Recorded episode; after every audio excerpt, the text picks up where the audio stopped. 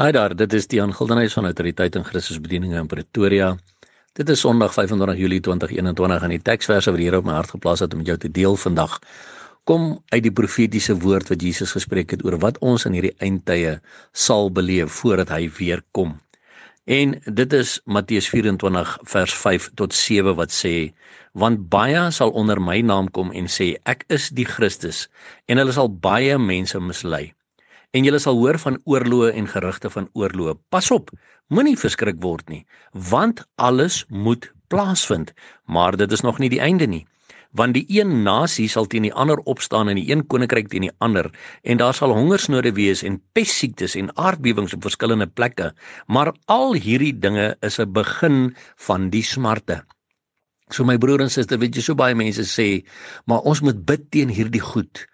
Dan sê ek, maar hoe kan ons bid teen hierdie dinge? Ons het al voorheen ook hieroor gepraat en ek wil dit net weer vasmaak vandag. Ek het gister weer met 'n vriend van my ook 'n gesprek gehad hieroor en dis juist die punt. Hoe kan ons bid teen dit wat Jesus gesê het sal gebeur? Want dis die goed wat ons sien gebeur. En vers 8 sê, al hierdie dinge is 'n begin van die smarte. En ja, my broer en suster, almal van ons gaan deur tye van smarte. Almal van ons het geliefdes verloor of nabye vriende verloor die afgelope jare as gevolg van hierdie pestsiekte wat oor die wêreld kom en gekom het en tans woed oral, maar dit is nog steeds, die woord het gesê, hierdie dinge moet plaasvind. Pas op, moenie verskrik word nie, het Jesus gesê in vers 6. Maar toe herinner die Here my ook vanoggend aan Matteus 26, hier van vers 38 af, toe Jesus in Getsemane was. Toe sê hy vir hulle, vir sy disippels, my siel is diep bedroef tot die dood toe, bly hier en waak saam met my. En hy het 'n bietjie verder gegaan en op sy aangesig geval en gebid en gesê, my Vader, as dit moontlik is, laat hierdie beker by my verbygaan, nogtans nie soos ek wil nie, maar soos u wil. Jy sien, Jesus self het hom onderwerp aan God se wil.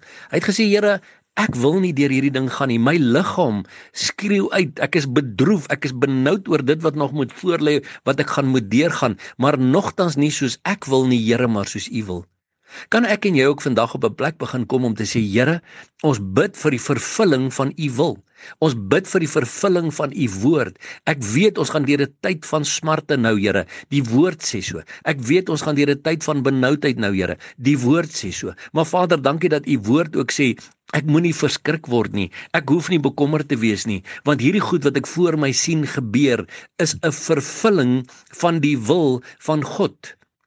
Dis 'n vervulling van Jesus se eie woorde, Jesus se eie profesie. En my broer en my suster, hoe kan ek en jy bid dat die een nasie nie teen die ander sal opstaan nie? En die woord daar vir nasie in Grieks in vers 7 is etnos, dit beteken etniese groep. So hoe kan ek en jy bid dat die een nasie nie teen die ander nasie sal opstaan nie, ook hier in Suid-Afrika? Hoe kan ons bid dat daar nie pestsiekte sal wees nie? Hoe kan ons bid dat daar nie oorlog sal wees nie, as God gesê het, dit sal wees? Hierdie dinge moet plaasvind. So kom ons begin eerder bid, weer eens soos wat ek voorheen gesê het, vir die beskerming van God se kinders, midde in alles wat rondom ons gebeur. Maar kom ons hou aan uitroep, Vader, nogtans nie my wil nie, maar laat u wil geskied, want ons weet hierdie dinge bewys die woord is waar. Hierdie dinge bewys Jesus se koms is baie naby. Hierdie dinge bewys ons God is altyd getrou in sy woord en ons sien uit na die toekoms saam met hom. So Here, gee ons krag deur hierdie tyd. Here, beskerm u kinders binne in dit in hierdie tyd. Maar Vader, laat u wil geskied en nie ons wil nie. En daarom hou ons aan uitroep, Maranatha, kom Here Jesus. En onthou, Jesus Christus is baie lief vir jou. Bye bye.